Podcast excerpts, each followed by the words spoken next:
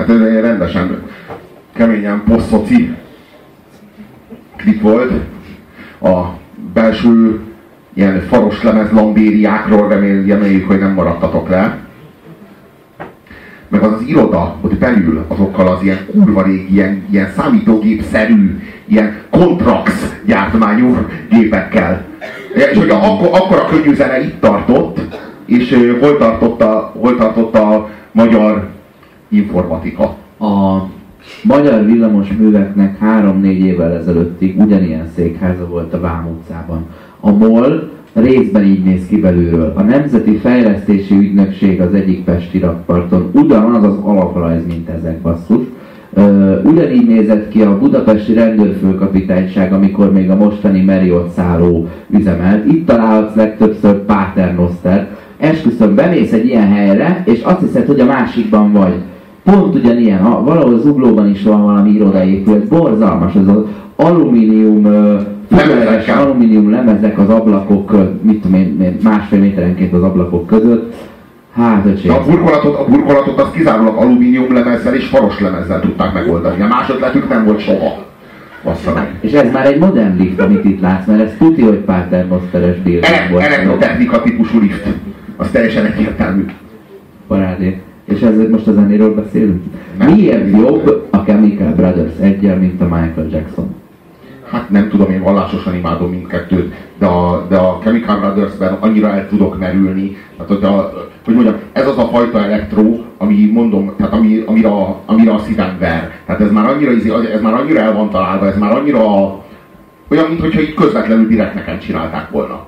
De tényleg, tehát tényleg teljesen olyan érzésem van, mint hogyha kifejezetten a, nem tudom én, az álmaimból dekódolták volna az ízlésemet, és annak megfelelően írnak a nekem, nekem vannak, tehát abszolút megértem, amit mondasz, szubjektívnek gondolom, nyilván az is, és erről van szó. Uh, van olyan jazz szakszofonos csávó, akit amikor először hallok játszani, azt gondolom, hogy most ezt kéne, hogy játszad basszus, és azt játszom. És attól rosszul vagy, de az nagyon komoly élmény, akinek a jazz az egy olyan dolog, hogy bár zene, uh, mindegy, az, az ezt nem biztos, hogy megérti, ez, e, nagyon nagy flash. Tehát, hogy, hogy valamit te azt gondolod, hogy itt de jó lenne egy ilyen, és az jön. Olyan, mint a nyernél a lottó. Ez mondjuk ez egy nagyon hosszú történet, mert hogy így igazából már a 90-es évek óta, ha így belegondolok ebbe, most már annak is lassan 20 éve, hogy én, hogy én a Chemical Brothers-t követem is. Nem vagy. Igen, kvázi a kedvenceim, de ez alatt a 20 év alatt sem nagyon találtam náluk progresszívebbet, meg, meg modernebbet, meg erősebbet, meg direktebbet, és a az én számomra a legnagyobb élményt mindig az jelenti, amikor szervetlen hangzatokkal tudnak olyan személyes hangot megütni, olyan, olyan, olyan, olyan nem tudom én, a legbelső érzelmi hátországodat is áttörő hangzást, amely előtt le kell raknod a fegyvert. És akkor valami nagyon-nagyon sajátos állapotba kerülsz. Én szerintem a nagyon, nagyon erős hatás alapja mindig a szervetlen alap, és rá, és a szervetlen alapon ö, ö, hangzó dal, dallamvilág, ami lehet akár elektronikus is, de hogy a dallamnak a természeténél fogva le kell ásnia magát valahova nagyon mélyre, valami nagyon mély érzelmi központba. Ez most ilyen élőszövet a filmvázon dolog? Arról beszél. Arról, te is a dallamot kajolod, és mit Arról beszél, hogy a dallamot kajolom, de hogyha a dallamot egy ilyen nagyon-nagyon erős, nagyon szervetlen, lüktető ütem nélkül adják be nekem, akkor így, így hogy mondjam, elfolyik az egész, és nem, nem éri el a hatást. Én megörülök, hogyha egy zenekar úgy lép föl, hogy nincs dobos, és megörülök, ha egy olyan CD-t hallok, ami nincs beat.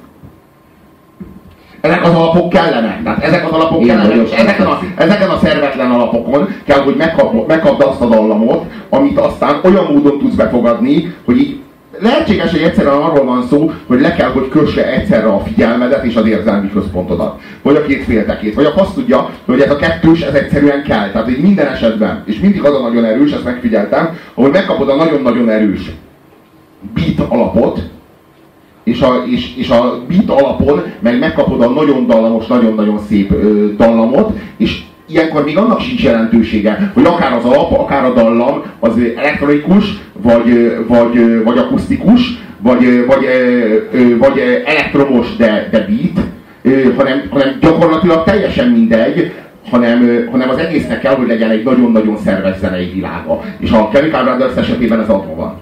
Nekem ez inkább ilyen törzsi és, és erőszakos és attól jó. Amikor azt mondod, hogy valami nagyon szép van egy, egy szervet rakva, az inkább ez a, a trance meg a go, ami egy gicses tallamvilág, a house-ba meg a technóba oltva. De a God Glintnél azért nem maradtál le arról, amikor így kilövődünk az űrbe, és megtörténik velünk az az ilyen egyesülés a nem tudom én a, a világűr édesanyával, vagy mivel most így Nem, hogy valami más zenéből szemplingeltek a verzéhez? Ja, vagy 70-es évek közepe. De az se...